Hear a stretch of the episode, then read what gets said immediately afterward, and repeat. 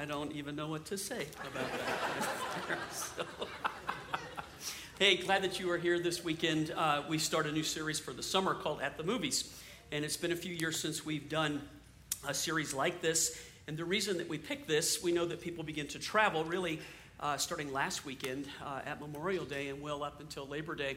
And uh, it's, it's sort of in and out. And so trying to do a series that people can, can come in and out of and be almost like each one stands alone. So we thought this would work for that. And so the nature of it pretty much is just uh, sometime, summertime blockbusters begin to come out right now. And we thought we would have a little fun with that and use some of the blockbusters as, um, as things to uh, illustrate points, uh, to talk about different uh, subjects, that type of thing. So we think you'll enjoy it for this summer. Um, some of them are really um, they're, they're, they're, uh, they're cute and they're fun. Some are more serious.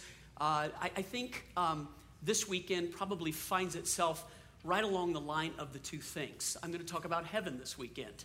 And here was, here was the thing. It seems as though um, for the past, um, I don't know, three or four times that I've taught, somewhere in the message, the idea of heaven comes up in it.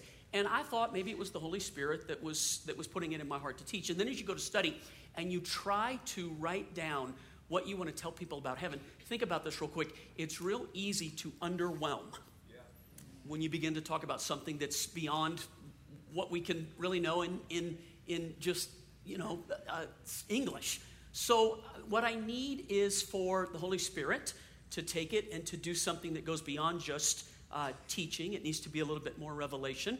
Um, I think that there's some really interesting things in this that you will, you, you'll, you'll um, I think you'll latch onto it. I think you'll enjoy it. Um, I'll do kind of a part two, um, or I'm sorry, part one and part two with it. Uh, the first part will be I'll just dispel, dispel some uh, myths about heaven.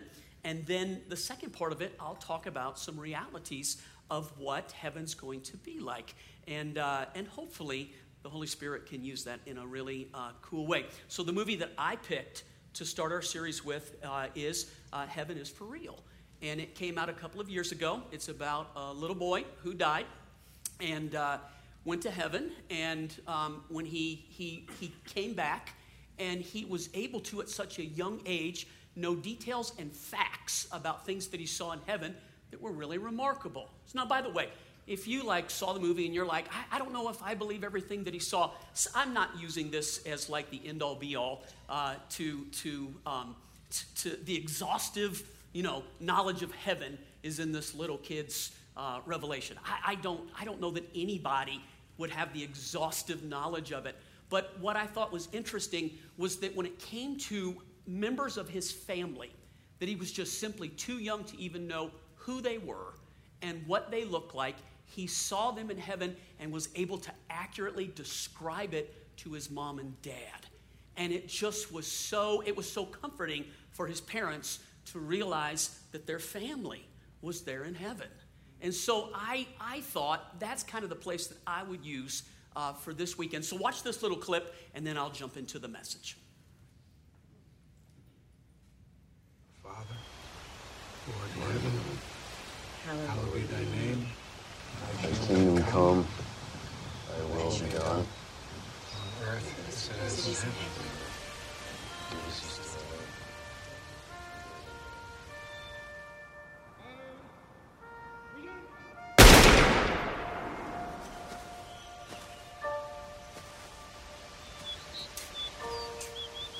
You had a grandpa named Pop, right? That's right.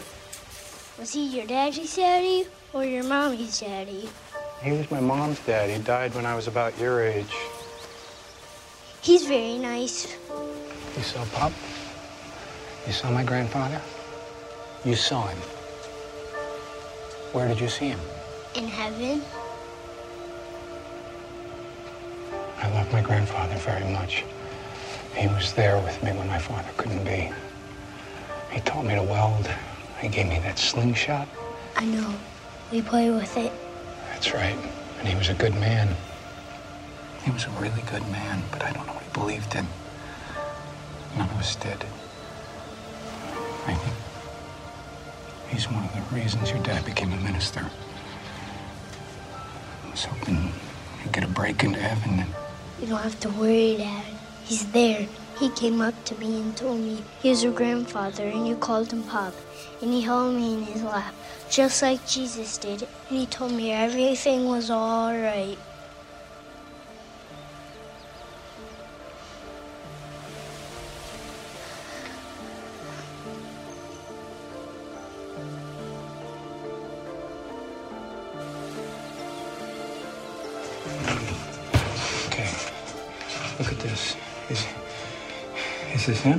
This the man you saw? No, that's not who I saw. Okay, but just look. Are you sure? Colton. Nobody wears glasses in heaven. Can I go play? Because when No, mom no, no, gets no, but are you sure that's not him? No, okay, okay, okay, okay. When- when Mom just, gets okay, home- Yeah, mom will be home in a second. Just wait one second, wait.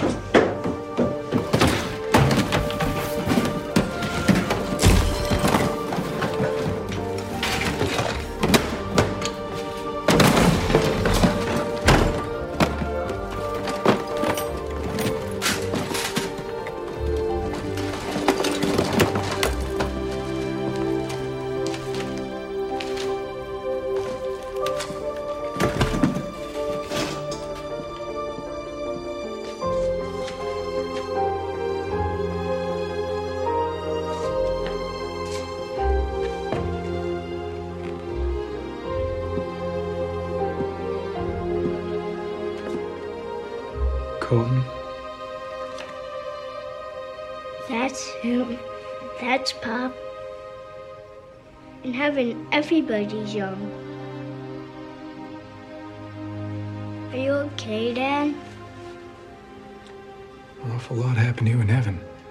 Yeah, it was amazing.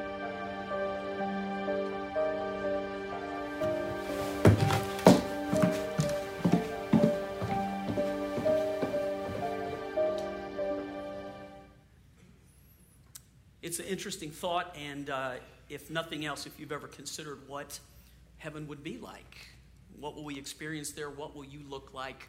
Um, is it just a place where your disembodied spirit, sort of in an ethereal way, hangs out in the clouds and just enjoys some kind of a choir for eternity? Uh, is heaven like a church service that never ends? God help us, right? Let's think about it though. You have an idea of what you think heaven is like. And what do you think it'll be like? Do you think you'll know people there? Do you think you'll have friends there? Do you think you'll be comfortable there? Do you think you'll have something to do there? What will you dress like? What will it look like? What will it smell like? Have you ever thought about heaven? We use terminology like uh, better place. Uh, we use terminology like, um, you know, uh, it- it's in the clouds, it's, it's up there. But to define it, to find something that's more concrete and more like um, I'm looking forward to it. Uh, I said last week, is it, is it just that you don't deal well with heat? So heaven seems like the better alternative. Because today people joke about it and dismiss it. And in a way, it's slandered. And I'm going to show you in a minute that that's exactly how the enemy of our soul tries to portray and get people to think about heaven, to dismiss it as a joke.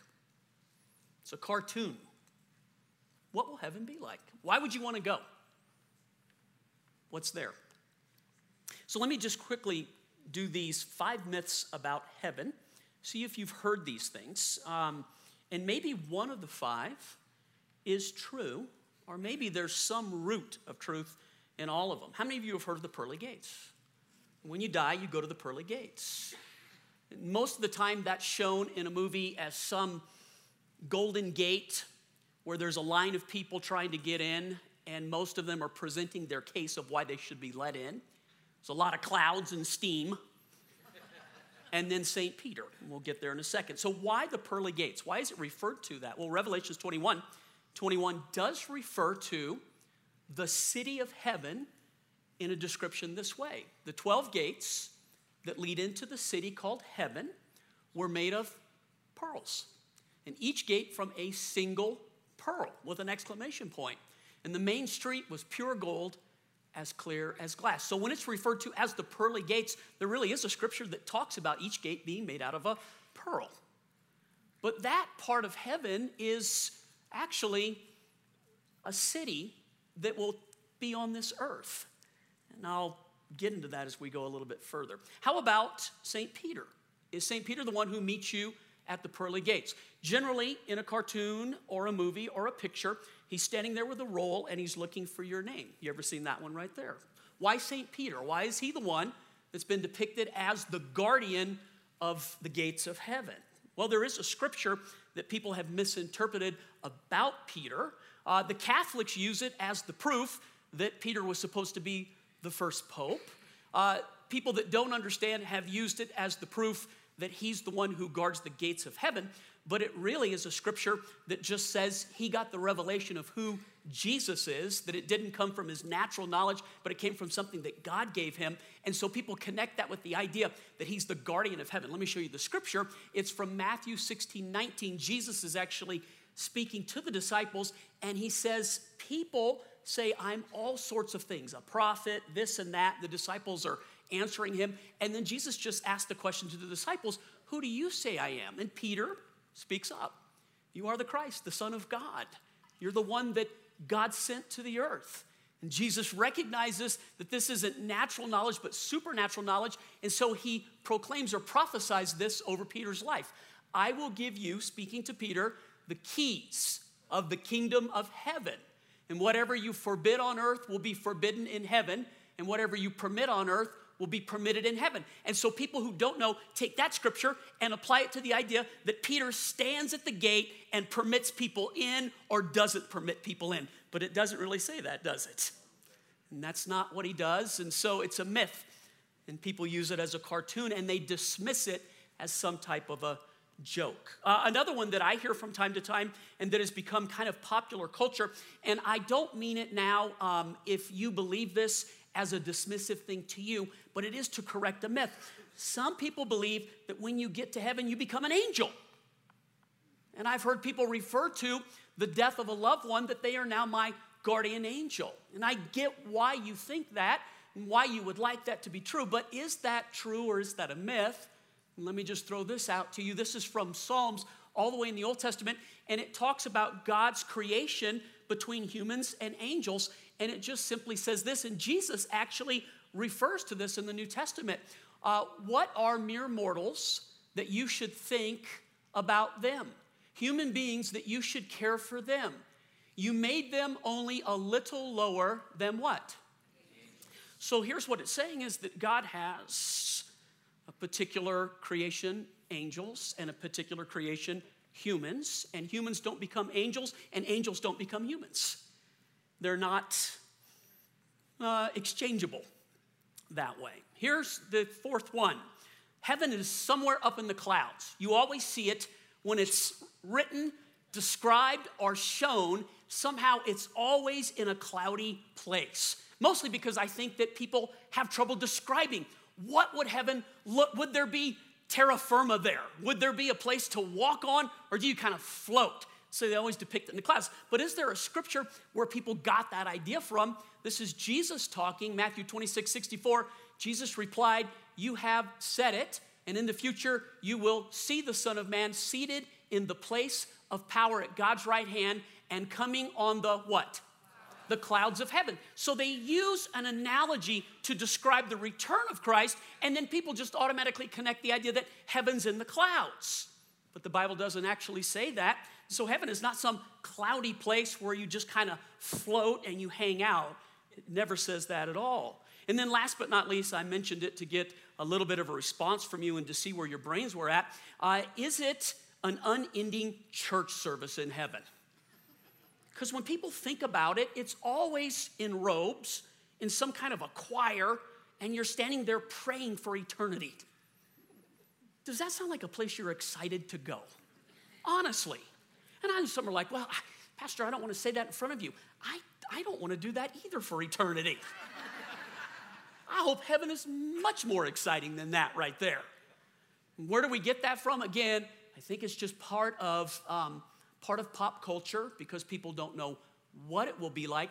But let me, let me throw this out real quickly. I think that the enemy works to slander heaven.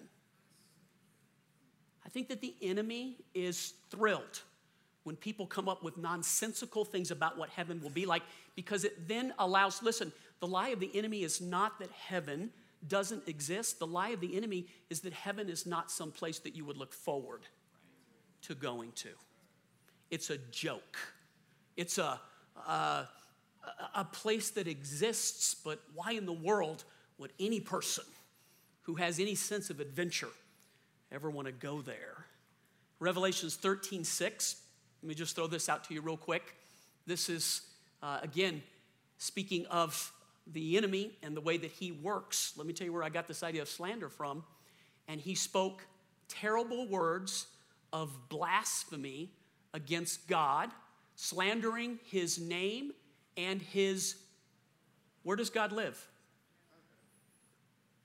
That is those who dwell in heaven. I'll just throw this out to you real quick. I think this is the proof when I was studying for this message. I think it's the enemy's total objective to slander God, where he dwells, and the people who are there right now. And the way he slanders it is to make it nothing more than a joke to people. So that people look at it and there's no real sense of why someone would ever want to, to go there. I was reading a book called Heaven by an author who lost his child. And he was a believer, uh, actually educated in a seminary. Um, all the way to a THD and a PhD level, very smart individual, but he loses his daughter, and all of a sudden, um, out of that, out of that huge tragedy, comes this desire to figure out where is his daughter and will he ever see her again? This is a pastor. The reality of heaven becomes all of a sudden a pursuit that he goes after, and he begins to study so much about heaven and learn so much about heaven. And what does the Bible have to say about heaven? That he writes this incredible book called Heaven, and I would recommend it to anybody who's interested in knowing what heaven will be like. He gets into some incredible biblical based ideas, not his philosophy or something from just this world's philosophy, but he takes the, what the Bible has to say about it and then he writes this incredible book about it. But he makes this statement, and I thought this was really interesting. He said, if, if in our lifetime it ever became possible for people to actually go to Mars and to colonize Mars, and they spent all of the time getting ready to go to Mars, the billions and trillions of dollars, all of the manpower and all of the, the brain power behind getting there putting the mission together and figuring out all of the, the here's how we're going to do it and here's how long it's going to take. And then on the day that they were to launch the mission to Mars, the astronaut looks at the other one that he's going with and says, Hey, what do you think Mars is going to be like? And the other guy goes, I have no idea. We spent all our time just trying to get there. That's how most people, believers, approach heaven. We spend our time trying to get there without ever really thinking about what will it be like. And it would be crazy to approach a mission that way. And in reality, God has said so much about heaven. So much about heaven. 1 Corinthians chapter 2, verse 9 and 10. I'd like you to see this. Um, this is what the scriptures mean when they say, No eye has seen, no ear has heard, and no mind has imagined what God has prepared for those who love Him. Don't go to the next scripture yet. They're, they're fast, aren't they? Think about this one more time.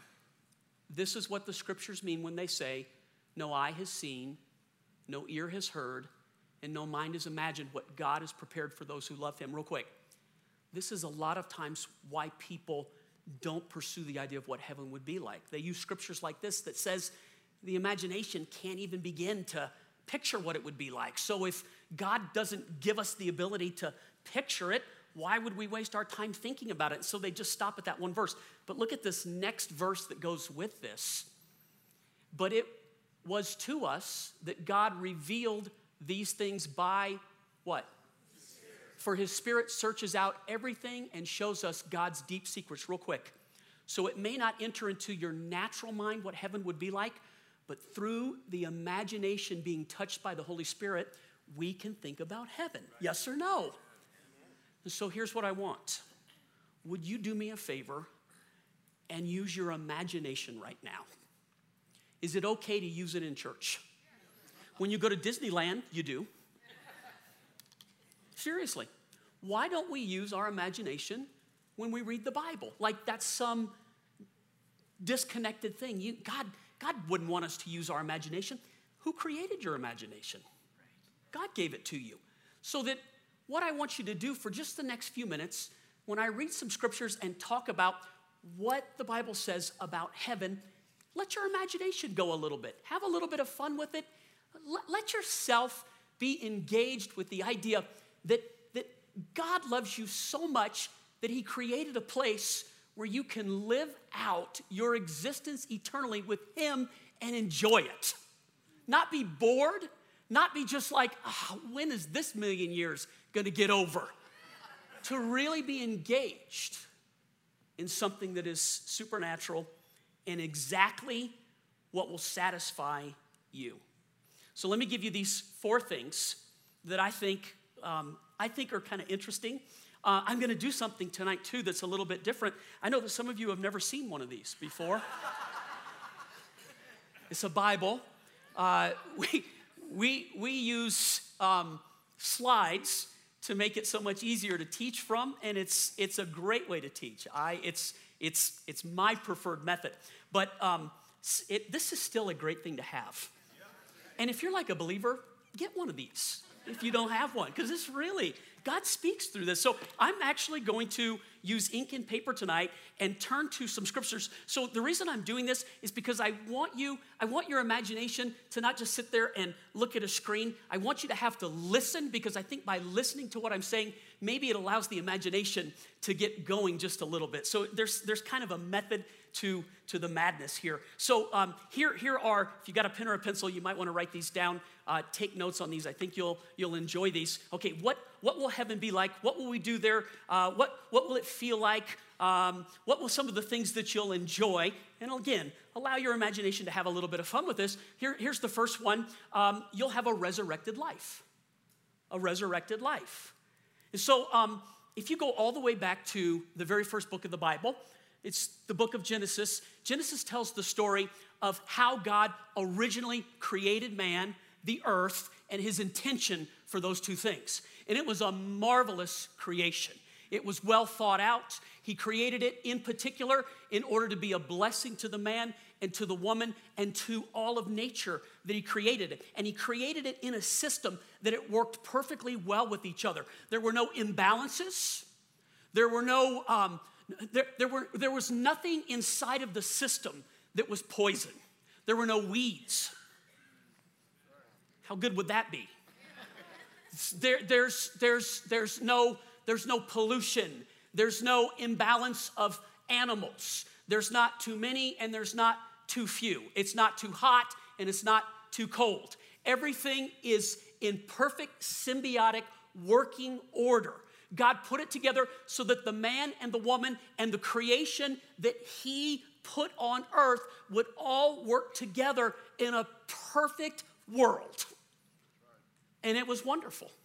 And you would think to yourself, okay, it's so wonderful. Why mess with it? So Adam is not, he's not some, some individual who like blew it for all of us. Uh, Adam is you and we're him. And it's, it's a story about when you give choice to a person, there's the possibility that they'll choose the wrong thing. And when you introduce into that environment an enemy who then comes and lies, it, it gives the possibility that in order to really have free choice, you have to be able to choose the wrong thing. And so Adam and Eve, man, they listened to the devil. The original lie of the devil was that you can be like God you, you, can, you can have the world your way. You can think about it your way. You can, you, can, you can do what God does. And God had already told them, the only thing you can't do is be like me. don't eat of the knowledge of good and evil because you can't handle it. And the very thing that they did was to take on the knowledge of good and evil. And the Bible says, as soon as they did, it, it developed a curse. And the curse was for the entire earth, not just for the man and not just for the woman, but for every creation that God put on the earth. And the earth itself is under a curse right now. And at that time, the Bible says that it let in uh, incredibly difficult weather. It let in the weeds. It let in an imbalance that began to happen between people and between nature, and it began to fight against itself. So that even today, when you, when you find inside of the hearts of people the desire to correct imbalance, it, it's, it, it'll never get corrected until Jesus comes back because it's under a curse. But the desire to correct it is God's fingerprint in our life that we all want to go back to what it was supposed to be like originally. So that when I talk about heaven and what heaven will be like and how you picture heaven and how you imagine heaven, the first thing that we would go back to is to look at a resurrected life. The Bible says that at some point in history, Jesus returns to the earth, and when he returns to the earth, the resurrection of the dead happens.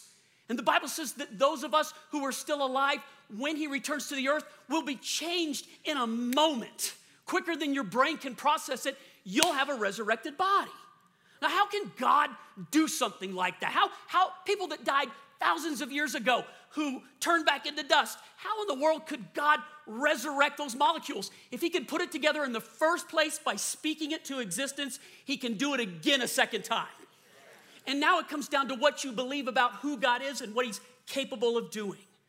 But one of the things that will happen and that God will allow to take place, what heaven will look like, you will have a resurrected life. So let me give you a picture of what a resurrected life looks like. Anybody in this room whose body hurts right now, raise your hand. Good news for you, you will never hurt again. You will never, hurt was never part of God's creation. When God made the man and the woman, He made them in a perfect health environment. There were no toxins, there was no breakdown. They lived a long, long period of time because around the earth was an envelopment. The, the, the, the, the, the x rays from the sun couldn't get through the envelopment around the earth of, of, a, of a water vapor, the Bible says in Genesis. And they lived a very long period of time. And it was after the fall that that vapor it disappeared and it began to let in the x-rays that aged the skin so part of what god did when the man and the woman fell and they ended up in a corrupted place in their bodies now death has been introduced into the perfect environment what was still possible for them was to reach up and take from the tree uh, of, of, of eternal life, the tree of life, and they could eat of that fruit. And the Bible says they would be stuck in that position where they were corrupted, their bodies are corrupted, the environment's corrupted, but they would never die. And that's not, it's not a good place to be at. So, part of what God does when heaven happens is that he gives us a resurrected life. So let me let me point this out to you. Adam before the fall, when God created all of nature, God didn't name any of the animals. Do you know this story? God brought every animal one by one in front of Adam before the fall and asked Adam to name the animals. And Adam's brain and the power of his brain before the fall was that he could creatively name every animal and every species of animal. Think about how many animals are on the earth. I can't remember my dog's name half the time. I call him my old dog that passed away. He's a bad little dog. he is. He's a bad little dog. He's a fallen dog.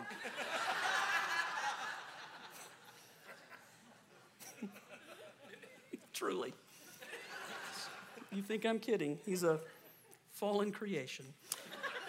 Adam's, Adam's life prior to the fall, his brain worked in a way that you would consider genius. Part of a resurrected life is that we will go back to God's original intention for the man and the woman. the way that you'll be able to think when you're in heaven is going to be incredible. She's like, well, I, I, you know, I never thought about thinking in heaven. So what is heaven like then? For eternity? That can't be heaven. what was life like before the fall? Right relationships. Uh, this is Genesis 3. Let me read this to you real quickly. Here's what happened at the fall of man. So if you're taking notes, by the way, I'm going to read out of the message uh, just because it works with the imagination a little better. So when the man and the woman listened to the enemy and allowed the enemy to deceive them, it caused the fall of mankind and it brought a curse on the earth. And so this is what God said to the woman I'll multiply your pains in childbirth. You'll give birth to your babies in pain. You'll want to please your husband but He's going to make it difficult for you to do so. You imagine the relationship between the man and the woman, there was never a struggle prior to the fall. They got along and agreed about everything. And even though there had to be discussions and even though there had to be different ideas, there was never the distrust and the there was never divorce, there was never separation, there was never blame. All of those things happened at the fall of man, so that when God gives us a resurrected life, these things won't happen anymore. To the man, listen to this because you listened to your wife and you ate from the tree that I commanded you not to eat from, the very ground is cursed because of you. Getting food from the ground will be as painful is having babies for your wife. You'll be working in pain all your life long. It will produce thorns and thistles for you. You will eat the plants of the field. By the sweat of your brow, you will eat your food until you return to the ground, since that's where you were made from. For dust you are, and dust you will return to. So just think about that real quickly. Part of what Adam had prior to the fall is that everything he put his hand to worked. Everything that he tried to do was successful. How many of you have a job that's a struggle? Thank you for honest people. All the pastors are like, I don't know if I can raise my. Uh. It's true. And that everything that we do, if you think about it, has some type of struggle to try to get ahead, yes or no? So why is that? Why is it hard to graduate? Why is it hard to get ahead? Why is it hard to save money? Why is it hard to stay out of debt? Why is it hard to plan the future? Why are we constantly battling those things? It's part of the curse. And that when God gives you a resurrected life, part of what heaven will be is that whatever you find to do, whatever God gives you to do in heaven, whatever, whatever your activity in heaven will be, it will not be something that's a struggle. It will be something that you enjoy doing and you'll be successful at it. Think about that. We always think of heaven in the terms of just, I go there and I don't know. Here's, here's a thought you weren't created to eat gravel. So the reason that you don't ever desire to eat gravel is because God didn't put that desire in your heart. The reason you desire to get ahead and do well is because God put that desire in you from the creation of your very being. And the reason you try, and the reason that some of you have given up is you've tried so hard and you find it so hard to be able to try to get ahead. What God wants to give back to you in that place is the ability for it to be like He created it in the first place a resurrected life. How about this one? And I mentioned it a minute ago. It's the second one a resurrected body. Let me read this one to you because I think this is really interesting. This is 1 Corinthians chapter 15. And in 1 Corinthians 15, again, this is out of the message. Um, this is the idea of what a resurrected body will look like. So, Paul the apostle writes these words, and this is what he says Some skeptic is sure to ask, show me how resurrection is going to work. Give me a diagram. Draw me a picture. What does this resurrection body look like?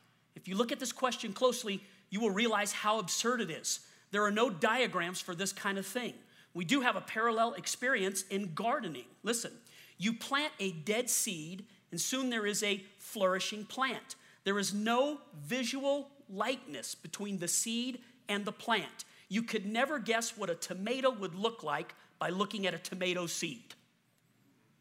What we plant in the soil and what grows out of it doesn't look anything alike. The dead body that we bury in the ground and the resurrected body that will come out of it will be dramatically different from each other.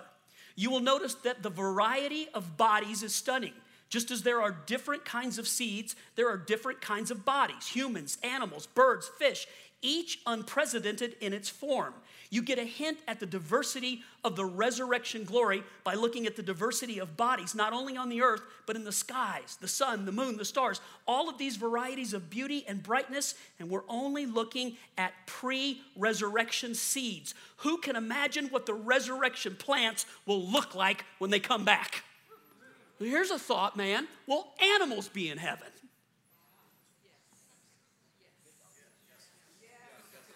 All but my dog. No, he'll make it. Ziggy. Maybe it's our fault. Uh, will animals be in heaven? Say, according to this scripture, it's not beyond the possibility for God to resurrect animals. Is it beyond your ability to imagine that a loving God who knows how much you love animals couldn't give you something in heaven that brings such pleasure to your life? So I heard some guy argue one time, well, animals don't have souls. Like, got you. so Jesus didn't die for an animal. That doesn't mean that God can't resurrect an animal. Will there be grass in heaven? Yes. Will there be clouds in heaven? Yes. Will there be a sky in heaven? Yes. Will there be land in heaven? Yes. Everything that you see right now is not going away, it will only be brought back to its original body and condition. How about this? When it comes to the idea of a resurrected body, that very thing that you suffer with and that you struggle with and that you find so difficult to overcome, that thing is a product of the fall of man. It's under the curse. When the curse is lifted, body will be everything God desired it to be in the first place. I have a pastor friend in Colorado Springs. His mother died about three years ago. She was a heavy woman, but he loved his mother dearly. And the only reason I'm pointing that out to you is not to make fun of something and not to listen to the story. His mother died suddenly, and he was unprepared for it. And it just it broke his heart. And they had scheduled a speaker to be in the church the weekend after his mother had died. And so he decided, hey, God in his providence knew I wouldn't be able to teach, and so I'm going to keep the speaker here. And so the speaker comes, and the speaker had a gift of prophecy, of being able to, to hear things from the Holy Spirit and then speak them out. And so judge this for whatever you think, right?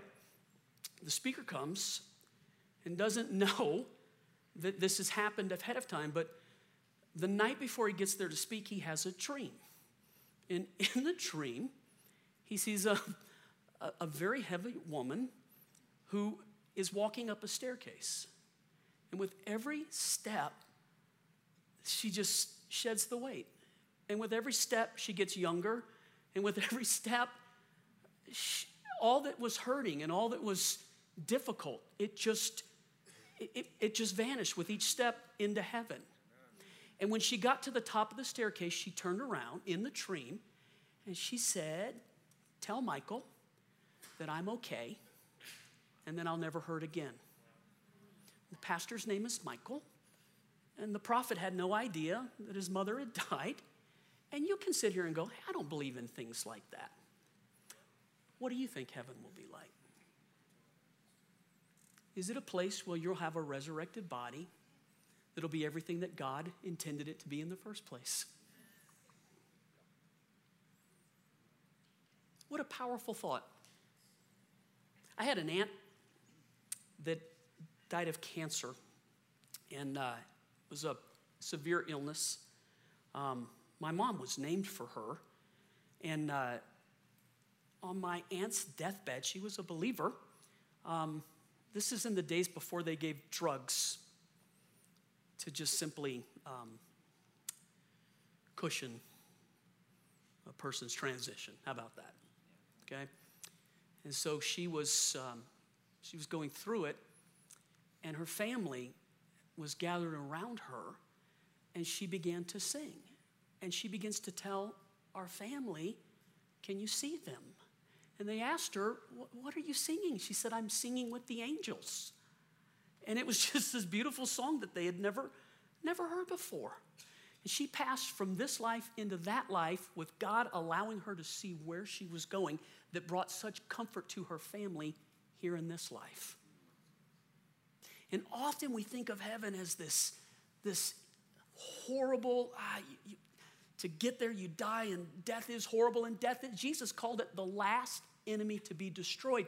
But heaven was created so that you would enjoy the presence of God and all that He created for you to experience in the first place. The earth and everything in it belongs to the Lord, and He's given it to us to enjoy. Here's the third one, and I'm to run out of time, man. You'll enjoy the resurrected Christ. Not a resurrected Christ, but the resurrected Christ. And this is the only one that's past tense because Jesus already has his resurrected body. Uh, Luke 24, let me just read this to you real quick. Um, this, again, from the message, and uh, this, I, this, uh, I'll just, I'll try to do this real quick. Um, after Jesus is resurrected, but before he ascends into heaven, he's on the earth um, for a number of days so that people can witness the fact that he is resurrected, that he's not, it's not a myth and it's not an analogy and it's not a, a, a lie and it's the truth. Jesus is resurrected and there's more than 500 people at one time who saw him. And so part of this story talks about Jesus and his resurrected body. So let me just read this to you real quick. Um, it's called The Road to Emmaus. That same day, two of them were walking in the village of Emmaus, about seven miles outside of Jerusalem. They were in deep conversation going over all of these things that had just happened to Jesus. In the middle of their talk and questions, Jesus came up and walked beside them, but they were not able to recognize who he was. He asked, What's this you're discussing so intently as you walk along? They just stood there long faced like they had lost their best friend. Then one of them, his name was Cleopas, said, Are you the only one in Jerusalem who hasn't heard what's happened during the last few days? he said, What's happened? They said, the things that happened to Jesus the Nazarene. He was a man of God, a prophet, dynamic in work and word, blessed by both God and all the people. And our high priest and our leaders betrayed him, got him sentenced to death, and crucified him. And we had our hopes up that he was the one, the one that was about to deliver Israel. And it's now the third day since it happened. But now some of our women have completely confused us. Early this morning, they were at the tomb and couldn't find his body. They came back with this crazy story that they had seen a vision of angels who said he was alive. And some of our friends went off to the tomb to check and found it empty, just as the women said, but they didn't see Jesus. Then he said to them, You're pretty thick headed. You're very slow hearted. Why can't you simply believe all that the prophets said? Don't you see that these things had to happen, that the Messiah had to suffer and only then enter into his glory? Then he started at the beginning with the books of Moses and went on all through the prophets, pointing out everything in the scriptures that referred to him. Then they came to the edge of the village where they were headed. He acted as if he were going on, but they pressed him, Stay and have supper with us. It's nearly evening. The day is done. It's going to be night soon. So he went in with them, and here's what happened. He sat down at the table with them, taking the bread he blessed it, he broke it, and he gave it to them. And at that moment, open eyed, wide eyed, they recognized him, and then he disappeared. Back and forth they talked. Didn't we feel on fire as he conversed with us on the road, as he opened the scriptures up for us? They didn't waste a minute. They were up on their way back to Jerusalem. They found the 11 and their friends gathered together, talking away. It's really happened. The master has been raised up. Simon saw him. The other two went over everything that happened on the road and how they recognized him when he broke the bread. And while they were saying all of this, Jesus appeared to them and said, Peace be with you. They thought they were seeing a ghost and were scared half to death. He continued with them. Don't be upset and don't let all these doubting questions take over. Look at my hands. Look at my feet. It's really me. Touch me. Look me over from head to toe. A ghost doesn't have muscles and bones like this. And as he said this, he showed them his hands and his feet, and they still couldn't believe what they were seeing. It was too much, too good to be true. And he asked, Do you have any food here? They gave him a piece of leftover fish that they had cooked. He took it and ate it right before their eyes. And the only reason I'm reading this entire story is to give you an idea of a resurrected Jesus, because it's the first seed of what your body will be able to do too. It will not be some ghost that floats around. It will be what God's original intention was. You'll eat, you'll drink, you'll enjoy, you'll talk, you'll know, you'll have conversations, you'll, you'll be with people, they'll recognize you, but in a moment you'll be able to go in all the different places that God has created. Why is this story in here? To give you a picture of what resurrection looks like. You're not some ghost, you're not some disembodied spirit that floats all over the place for eternity. You're a real person created the way that God wanted you to be created in the first place. And I'm out of time. Let me just do the fourth one and be done. A resurrected earth. What will the earth look like when it's resurrected? Romans chapter 8, real quick. Uh, you mind if I finish? Okay, Romans chapter 8, just real quick, this is uh, verse 18. Uh, that's why I don't think there's any comparison between the present hard times and the coming good times. This part. The created world itself can hardly wait for what's coming next. Everything in creation is being more or less held back by the curse. God reigns in it until both creation and all the creatures are ready and can be released at the same moment into the glorious times ahead in Jesus. Meanwhile, the joyful anticipation deepens. All around us, we observe a pregnant creation. The difficult times of pain throughout the world are simply birth pains, but it's not only around us, it's within us. The Spirit of God is arousing us within. We also are feeling the birth of these pains. The sterile and uh, barren bodies of ours are yearning for full deliverance. That is why waiting does not diminish us any more than waiting diminishes a pregnant mother. We become more enlarged while we're waiting. We, of course, don't see what is enlarging us, but the longer we wait, the larger we become, and the more joyful our expectancy. Meanwhile, the moment we get tired in the waiting, God's Spirit is right alongside, helping us to imagine what the future will be like. What will the resurrected earth be like?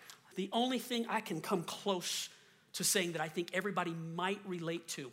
Have you ever gone someplace on a trip, a vacation, maybe the mountains, maybe the ocean, uh, maybe the desert, um, maybe someplace tropical, or maybe someplace um, cold? And you found a place on the earth that was so beautiful that it was breathtaking just for a second. You looked at it and you had to look twice because it was so incredible. Anybody ever had that experience happen? We all have, haven't we? Here's the problem with it. Think about it real quick. It just doesn't last very long, does it? You catch a glimpse of it for a moment and then it's gone. And you want to recreate, recreate the experience over, and you'll spend a lot of money trying. Think about it for just a second. And how difficult is it to try to stay in that place. And that's what the curse has done. Every once in a while, you get a little glimpse of how good God created it to be, don't you? And here's what I think heaven is going to be like for all of us that place, when you see it and it's breathtaking, it will never go away. And every place you turn, and every place you look, and every person you talk to, and every experience you have is going to be this fullness where you're just like, only you'll be able to take it because your body can handle it. And it'll be a place where you won't be like, what is this? Why is this? It'll be the completion of everything you ever thought you wanted to see happen. A time of abundance without end. God created it in order for you to enjoy for eternity. It's a tough message to try to communicate because you're talking about things. Paul himself said what he saw was beyond description in some ways. How do you describe something beyond description? It's almost impossible. And yet, so much is said about heaven in the Bible. It's in there because God wants us to anticipate, not have a death wish, but an anticipation of what's coming for us. You know, the book of Hebrews says this Heaven is a country, and we are the citizens of that place. It's not some strange place that you're going to. In every sense of the word, you'll be home when you get there. So maybe the biggest question is this Heaven is a prepared place for prepared people. Nobody ever ends up in heaven accidentally. You don't take a wrong turn. You don't get lost.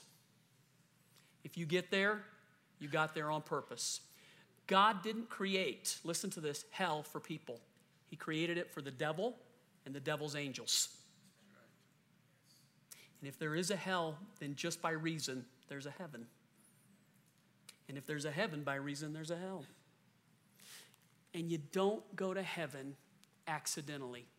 Heaven is a prepared place by Jesus for prepared people. You choose heaven when you choose Jesus. It might shock you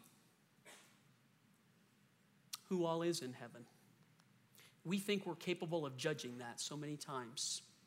And I wonder if God, in His mercy and grace, has a way for a lot of people that we don't think. Maybe we'll be shocked when we see them. Maybe they'll be just as shocked when they see you. Heaven's a prepared place for prepared people. You choose heaven when you choose Jesus. Father, thank you for the opportunity to teach a little bit about heaven. God, I just pray, you know, my heart.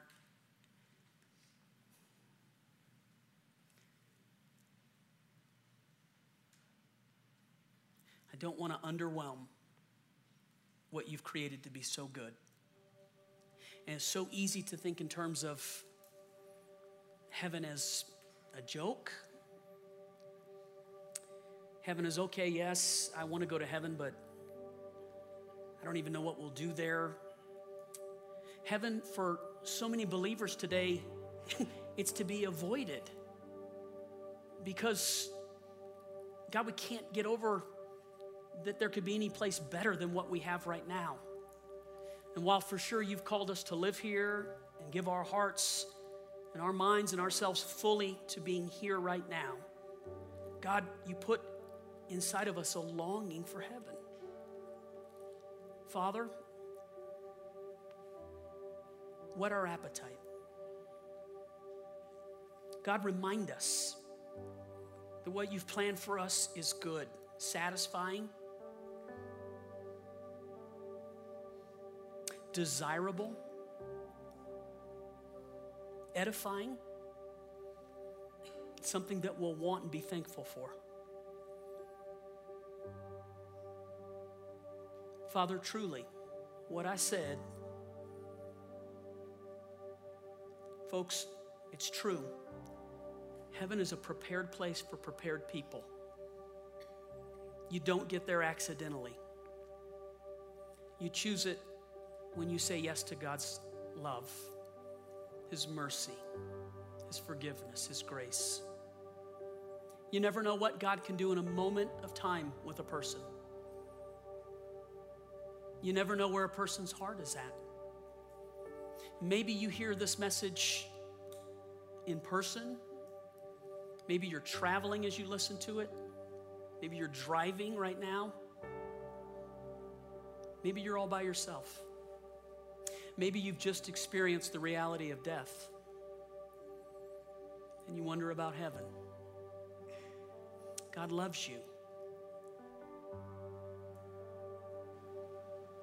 Jesus said, I go to prepare a place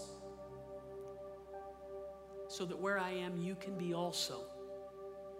If it were not true, I wouldn't say it.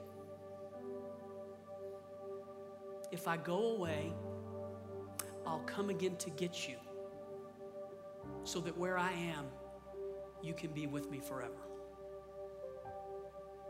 It's a prepared place for prepared people. If you need God's grace and His mercy and His forgiveness,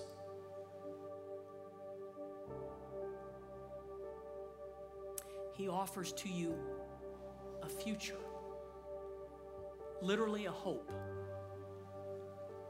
for today and for tomorrow. Where are you at with that? It's just moments in time where He intersects our lives and He speaks our name. He calls to us. Maybe this is your moment.